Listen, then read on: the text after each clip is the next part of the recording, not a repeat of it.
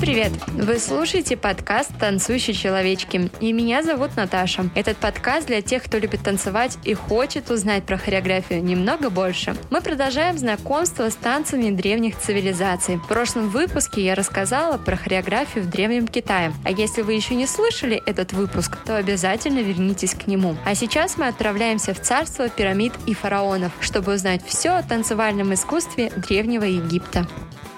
Таинственный и загадочный Египет. Много веков история данного народа была покрыта тайной, и все его обряды и религиозные мистические практики оставались малопонятными. Но все изменилось, когда был найден ключ к иероглифам. Древние грандиозные памятники, поражающие своими колоссальными размерами руины Фиф, Луксора и других городов, насыщены загадочными рисунками, по которым кропотливая наука сумела, насколько возможно, воссоздать всю жизнь страны фараонов. Эти надписи показывают, что в Древнем Египте пять тысяч лет тому назад люди жили, любили, страдали, ненавидели, веселились так же, как и мы в настоящее время. Изображение многочисленных со странными и звериными головами божеств египетской мифологии, воспроизведенные игры, женитьба, похороны и многое другое представляют наглядную картину повседневной жизни Древнего Египта, начертанную в открытых гробницах. Были найдены и первые изображения танцев. К сожалению, их было не так много, много, и они не были такими уж разнообразными. Отсюда можно сделать вывод, что египетское танцевальное искусство имело сильно устойчивые формы танца, которые были неизменны много веков. Но все же и по ним можно установить, что египтяне времен фараонов были великими любителями разнообразных процессий. Как же изображали танец? Фигура человека с поднятой ногой или просто одна нога составляли иероглиф танца. И таких иероглифов было достаточно, чтобы заключить, что искусство танца было известно египтянам с глубокой древности. Но, к сожалению, недостаточно, чтобы сформировать полное знание о танце Древнего Египта. Помимо иероглифов сохранились и письменные сведения о египетских танцах в сочинениях древнегреческих писателей и философов Платона, Лукиана, Диодора, Геродота и других, которые удостоверяют, что египетские танцы служили главной основой египетского культа. Вместе с тем они же подтверждают, что в Египте на протяжении всей жизни человека, как в тихой, семейной, так и в общественной и духовной, танцы играли громадную роль. Кто же олицетворял танец в древнем мире? Есть два мнения на этот счет. Первое заключает в себя то, что танец и музыка были даром советника и секретаря главного божества Осириса Тота. В древнегреческой мифологии бог Тот стал именоваться Гермесом Трисмегистом. Именно поэтому в некоторых источниках Тот и Гермес — это одно божество. Говорили, что он преподал человечеству правила эвритмии, то есть ритм пения, музыку и ритм движений, танцы. Гермес научил египтян искусству грации и гармоничным движением корпуса. Второе мнение связано с легендой о древнейшем царе Манеросе, сыне первого египетского царя, который покорял сердца народов неустрашением, распространением цивилизации и счастья, путем вводимых им всюду знаний и изящных искусств музыки и танцев. В легенде также упоминается о девяти прекрасных девушках, которые сопровождали царя и были искусны в разных науках. Возможно, именно эта легенда послужила прототипом девяти муз в Греции, приносившим счастье, радость и жизнь. Был ли у египтян народный танец? К сожалению, подтвердить это наверняка невозможно. Только один подобный танец увековечен. Осталось в целом изображение рабочих, возвращающихся после жатвы, ударяя друг об друга две Коротенькие палочки рабочие представлены быстро скачущими, двигающимися вперед. У египтян замечалось особое уважение к небесным светилам. Изобретатель лиры Гермес в подражании временам года соорудил этот инструмент с тремя струнами, имевшими символическое значение. Каждый из струн был присвоен различный тон. Густой соответствовал зиме, резкий – лету,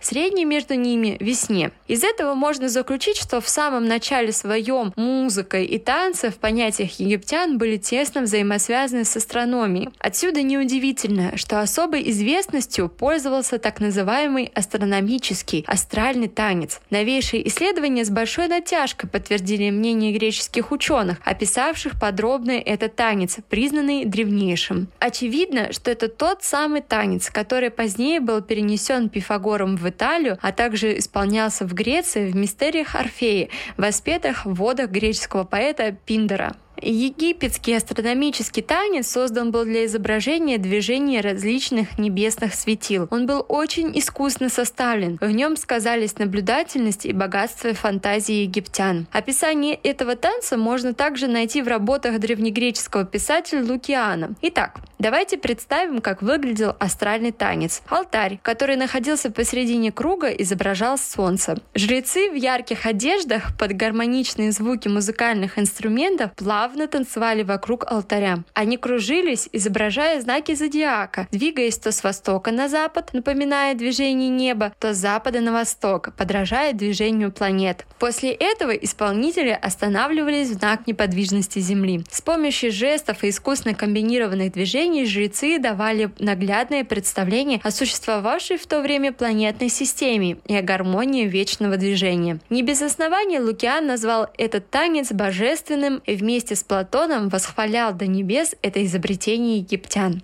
Астрономический танец настолько оказался интересным, что многие балетмейстеры 18 и 19 веков, такие как французские балетмейстеры Доберваль, Гардель и другие, давая полную свободу своей фантазии, воспроизводили его в своих хореографических произведениях. Исполнителями были, однако, не жрецы, а фантастически одетые танцовщицы, изображавшие звезды и планеты, которые вертелись и скакали вокруг жертвенника, или же балерины, олицетворявшей солнце. Особенной торжественностью отличался еще один весенний праздник в честь бога Осириса, которому жертвовали быка Аписа, который считался также божеством. В течение 40 дней быка откармливали на берегу Нила, а затем отводили в Мемфис, где его встречал народ, танцуя под звуки множества инструментов. Быка приводили в храм Осириса, где продолжались танцы и разыгрывалось пантомимическое представление во славу побед божества. Многие специалисты считают, что это были древние балеты. На это указывали приемы в пластике жрецов и танцовщиц. Веселье после храмов передавалось народу. Праздник выходил на улицы, где семь дней и ночей сопровождался танцами и процессиями простого народа. Из чисто обрядовых танцев можно еще отметить объясненный иероглифами танец четырех основ, который исполнялся в храме богини Исиды. В этом танце участвовали жрецы и жрицы, в руках которых имелись разные символы – цветы, зеркала, волосы и иногда арфы. Они плавно плавно кружились под звуки тихой нежной музыки и играли на арфах. Как уже поняли, танцы были неотъемлемой частью богослужений. И, скорее всего, в Древнем Египте существовала большая потребность в танцовщицах-жрицах. Но должна же была тогда существовать какая-то система обучения таких девушек. Конечно, да, в Древнем Египте была своя школа. Согласно исследованиям, она находилась при храме Амона, бога воздуха. Оттуда выпускались жрицы-танцовщицы, которые были в большом почете у народа. Но, к сожалению, сама система обучения и предметы остались неизвестными известными. В те времена у египтян существовало два рода танцев. Первый – мимический, в котором жесты и позы служили для выражения мысли. Второй же состоял из колебательных движений корпуса и упражнений в ловкости, гибкости и грации. Это был уже настоящий танец, как мы его теперь понимаем, с разными па и позициями. Оба рода этих танцев входили в обиход религиозных торжеств и были, очевидно, подчинены стройности и дисциплине. Религиозные египетские праздники были едва ли не единственным развлечением для народа. За отсутствием сценических представлений, где танцы могли быть связаны с драматическим действием, искусство танцевальное в стране фараонов не могло получить дальнейшего развития. Отсутствие театра, тем не менее, было в широкой степени компенсировано устройством спектаклей в частных домах. Действительно, на разных гробницах мы находим разнообразные танцевальные сцены. Причем египтологами разъяснен даже текст песен, под звуки которых исполнялись танцы перед властелинами Египта. Приведу конец одной из них. Отбросим жизни заботы, будем петь и плясать, веселью предадимся до дня рокового, когда в страну отправимся, где вечный царит покой и молчание.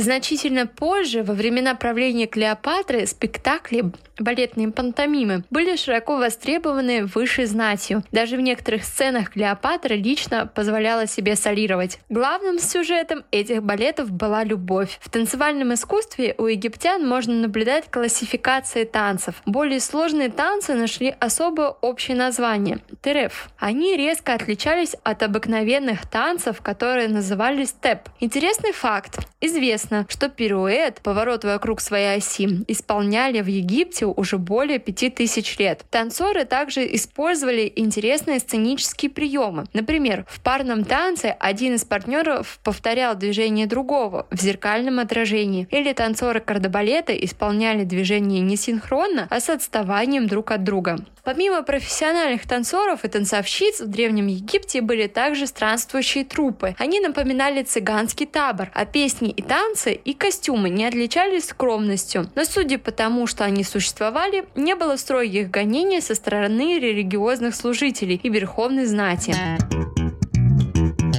Названный Геродотом даром Нила, Древний Египет вымер, пережив целый ряд исторических переворотов. Переходя во власть то греков, то персов и, наконец, турок, арабов, страна фараонов утратила религию, язык и все свои бытовые особенности. Во времена колонизации большой популярностью во все еще Древнем Египте стали пользоваться танцы, исполняемые альмеями и гавази. Пластика в этих танцах имела арабское происхождение, но никто из исследователей не утверждает, что в них исчез исчезло все египетское. Рисунок в этих танцах был арабского типа, но некоторые позы и музыкальные инструменты, сопровождавшие танцы долгое время, оставались египетскими. Альмеи и Гавази еще во времена фараоновских правлений отличались друг от друга. Пластика и позы первых были более скромными, и сами альмеи считали себя благородными и были образованными. Одним из популярных танцев альмеи был танец саблями, в котором они умело справлялись с ними одновременно одновременно жонглируя и выполняя хореографические движения. Танец сабли художественно воспроизведен балетмейстером Мариусом Пятипа в балете «Дочь фараона». Но не всем исполнительницам удалось иметь успех в этом танце, требующем природной грации и красивой пластики в позах. С того момента, как закончилось время Альмей, в Египте стали исполнять танец живота. Итак, о всем разнообразии танцевального искусства Древнего Египта мы можем судить с вами только со слов ученых и археологов, которые смогли растолковать иероглифы. Но в любом случае, даже из этих знаний можно с уверенностью сказать, что танец в Египте достиг известной степени совершенства. Конечно, это были в основном религиозные танцы, которые исполнялись жрецами и жрицами, но и они имели свою классификацию и выполнялись с определенной точностью танцевальных движений.